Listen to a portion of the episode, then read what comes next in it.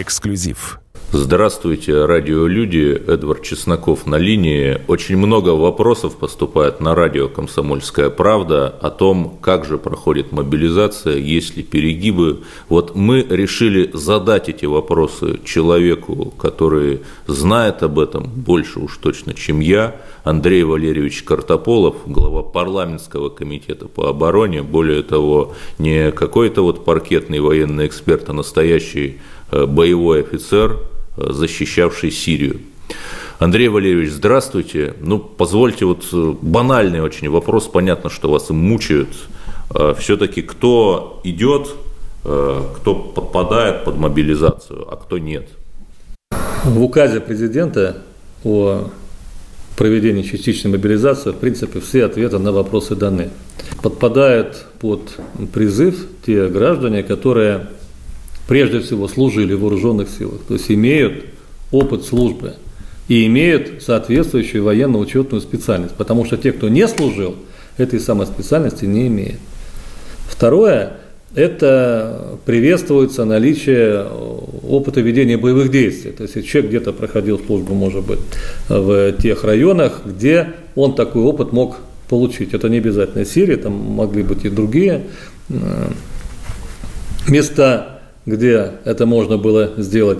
Вот именно эти граждане в первую очередь подлежат призыву.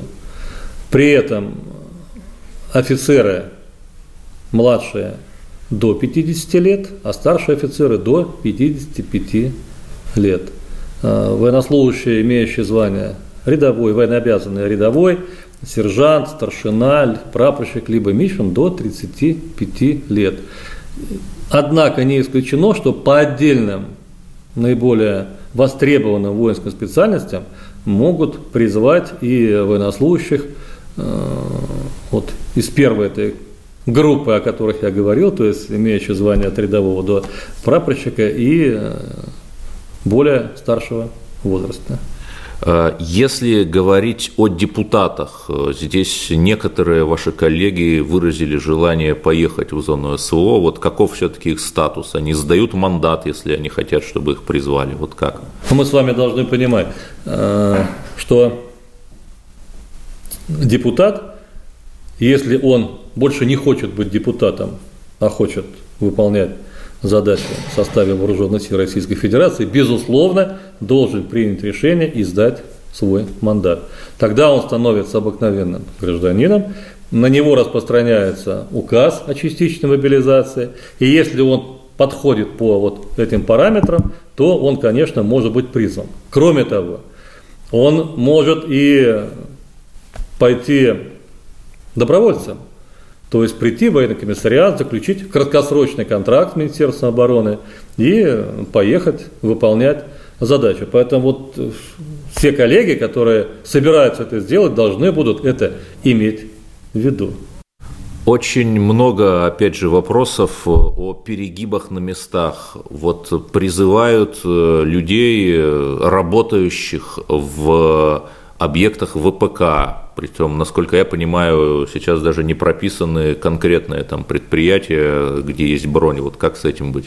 Правительство Российской Федерации сейчас продолжает работу над составлением перечня предприятий, которые являются как раз предприятиями оборонно-промышленного комплекса, на сотрудников которых будет распространяться вот так называемая бронь. Э, я думаю, что в течение ближайших дней этот перечень выйдет, и если кого-то вдруг призвали, то его, безусловно, вернут.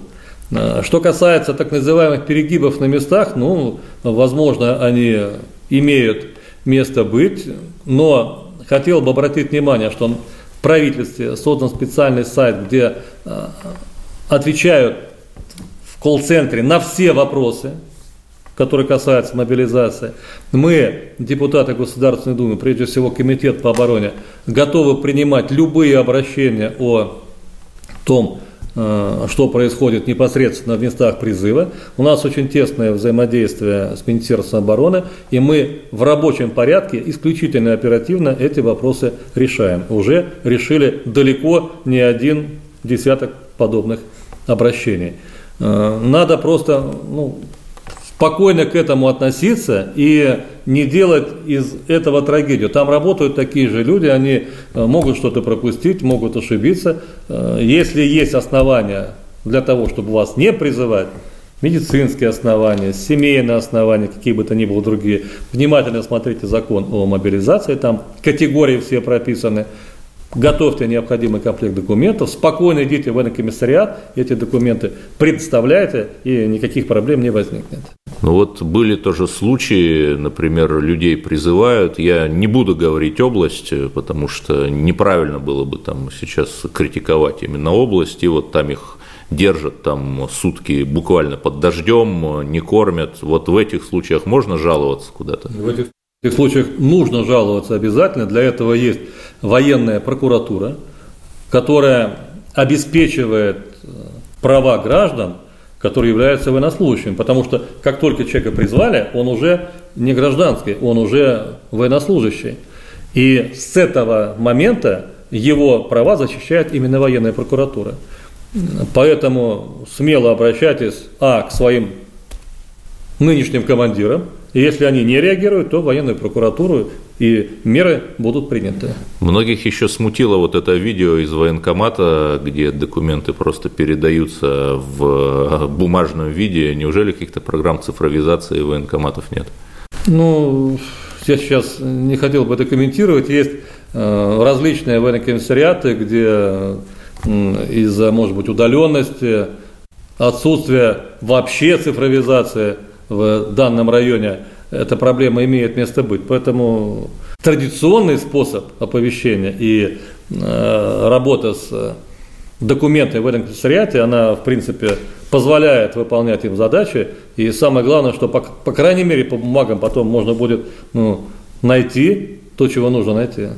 Я сам не призываюсь, но я собрал через свой телеграм-канал 4 миллиона рублей вот на эти деньги. Там в одном, для одного подразделения под Авдеевки мы покупаем броники, шлемы.